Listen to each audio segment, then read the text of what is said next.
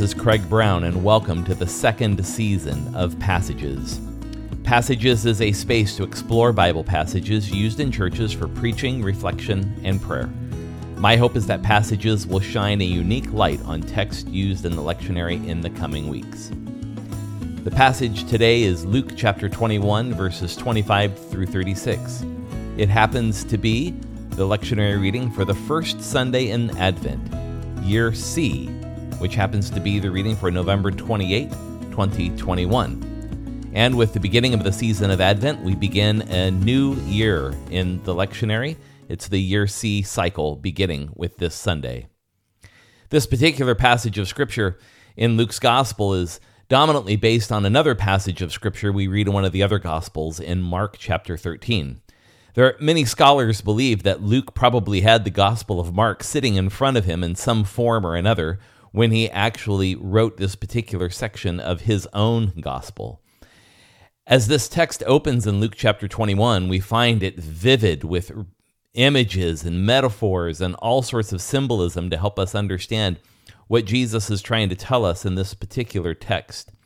And in verses twenty-five through twenty-eight, we read about the signs of the times. Jesus says there will be signs in the sun and the moon and the stars and the earth, and on the earth distress among the nations, in perplexity at the roaring of the sea and the waves. These huge cosmic signs are amazing signs that are designed to demonstrate some coming event on the horizon. While Luke's version of the story is different from Mark's, it bears lots of similarities. But in one way that it's different, though, is that in Mark's gospel, there's a mention of God's elect in this passage of Scripture, and the elect being uh, more than likely the church. Luke leaves this out and wants the reader to kind of um, come to some conclusions about the imperative of this text, about what it means to pay attention to these signs of the times. And when when the writer, Luke, uses these words like the sun, the moon, the stars, this is language that a Greek community would understand. Greek astrologers use this combination of words, sun, moon, and stars, quite often. It's designed to help convey some cosmic sense of this text. The text goes on and talks about the distress and perplexity people will face as they see these signs happening right before their very eyes. Each word is making note of this kind of cosmic shift in things. That the comings of Jesus are, in many ways, uh, destabilizing and confusing. And, and I say comings of Jesus in the plural because what this text is highlighting for us is the the different advents of Jesus, the comings of Jesus. And in this first Sunday of Advent, we read a, a story, really, about the second coming of Jesus. And at Jesus' first coming and his second coming, there's this destabilizing and confusing way in which the whole order of things has been changed. And Jesus' first coming changed the established religious order of first century Palestine, in which Jesus challenges religious systems and architectures to think about how we live our life in new and different ways. And this distress and perplexity that Luke talks about in chapter twenty-one, verse twenty-five, gives way in verse twenty-six, Jesus tells us, to people fainting from fear and the expectations that are things about to come upon the world. That, that the natural reaction to distress and perplexity is to be afraid.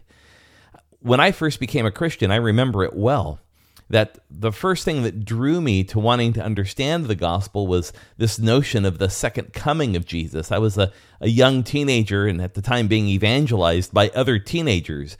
And so the centrality of this notion of the second coming of Jesus at that time instilled a sense of fear in me. And as I became a young adult and eventually an older adult, I, I began to live my spiritual life not out of that basis of fear, but understanding certainly where it came from. These are disturbing signs and symbols in this text. But the reactions here are not to epitomize the community of faith. That's actually the point of this text, is to dispel fear, to move us away from this kind of apprehension about the coming of Jesus. Jesus goes on in verse twenty-seven, he says, "Then they will see the Son of Man coming in a cloud with power and great glory." This image is lifted directly out of Daniel chapter seven, another piece of literature in the Bible known as apocalyptic literature. Apocalyptic literature um, brings to the forefront these kind of symbols and images that help us understand some meaning. They're not designed to be interpreted literally. They're designed to be interpreted for their meaning and the substance of what they're trying to communicate to us. That somehow the way Jesus represents this second coming is the consummation of justice at the end of all things. The final judgment of God is represented in a way by the, the coming of the Son of Man, Jesus. And many scholars have debated about this particular text, whether it really is applying to the second coming of Jesus or is it applying to the destruction of the Jewish temple that occurred in uh, the year sixty-nine C E. But what we need to notice about this text in Luke twenty-one is there's a very clear break between verse twenty-four and twenty-five. And in Mark's version of this story, uh, that break is much, much clearer. But it's this this break in the story is designed to help us understand that we're talking about two different events, that the destruction of the temple in verses twenty-four and earlier in this chapter is very different from verses twenty-five and those following. The encouragement here is this in verse twenty-eight. But when these things begin to take place, straighten up, lift up your heads, because your redemption is drawing near. This imminence of Jesus' so-called return is highlighted here, and the purpose for this text isn't to give people any sense of timing or clairvoyance. It's really to help them understand how to prepare and to take courage. Luke writes this story probably somewhere between fifty and sixty C E and maybe edited into its final form a little bit later. And it invites the community to raise its hopes, to understand what's happening in this destabilized world that Jesus' first coming and his death and resurrection have ushered into being. And that's really the, the key passageway here for us, is to have assurance in the face of chaos, and how that assurance in the face of chaos reveals a grace from God.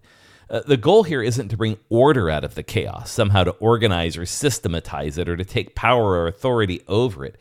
It's the assurance, even in the face of chaos, that there is a grace from God that is at work in our lives and in the life of this world. So often our reactions, reactions to things like the sun and the moon and the stars and distress among the nations is to be wrapped up in that larger hysteria.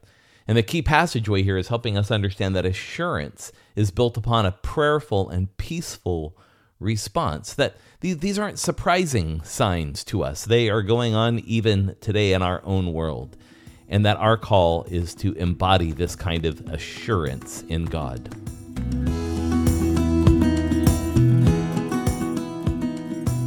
Text continues in verse twenty-nine, and Jesus shifts in this story to begin a, a, a parable designed to help us understand with some sense of confidence how we're to live in the midst of this very confusing time.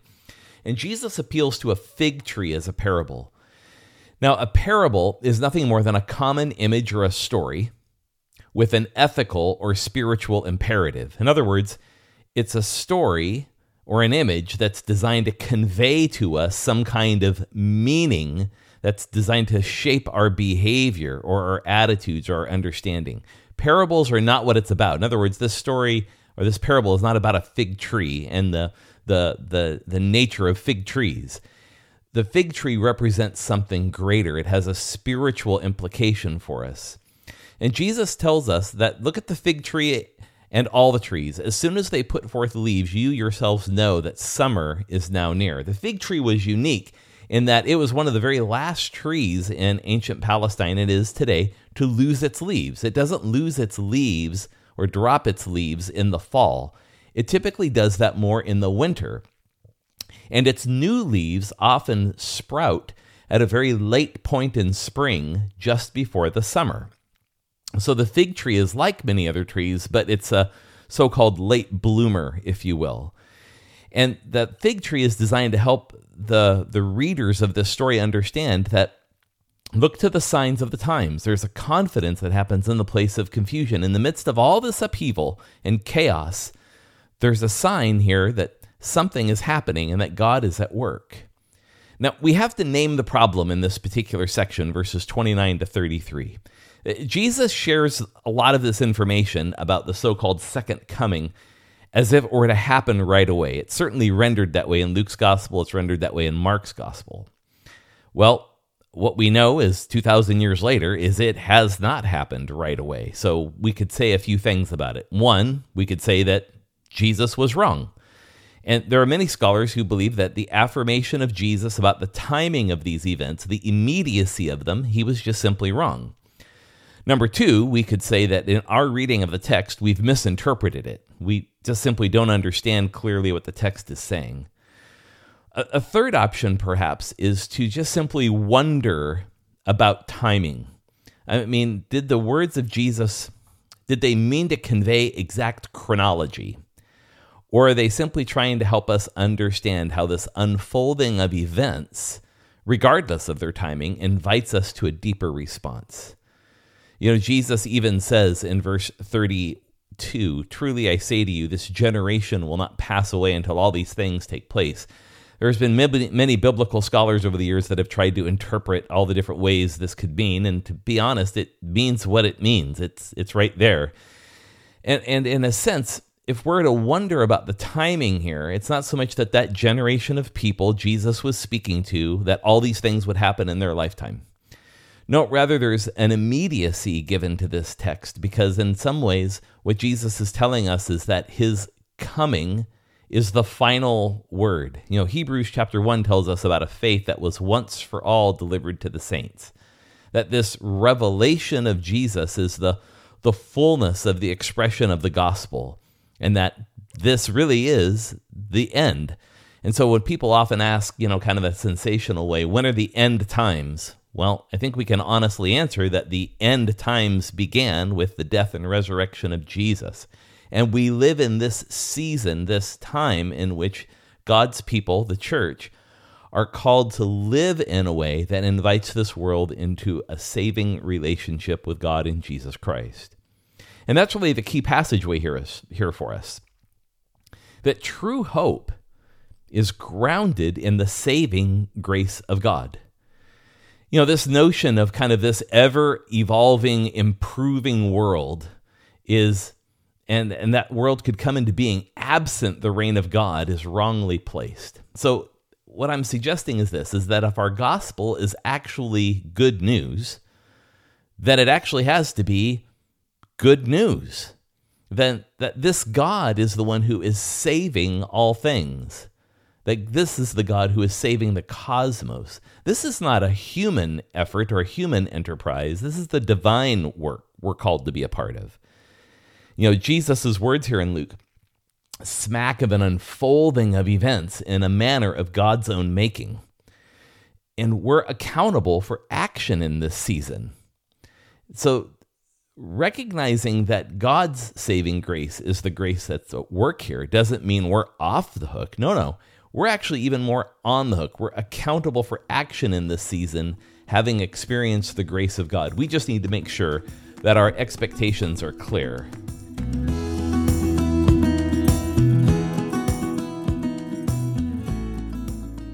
And that takes us really to the final section uh, of this particular passage in verses thirty-four to thirty-six. Be on your guard.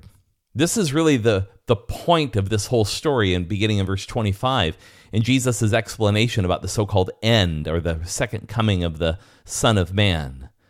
He says, "But be on your guard, so that your hearts will not be weighed down with dissipation and drunkenness and the worries of life, that this day will not come on you suddenly like a trap.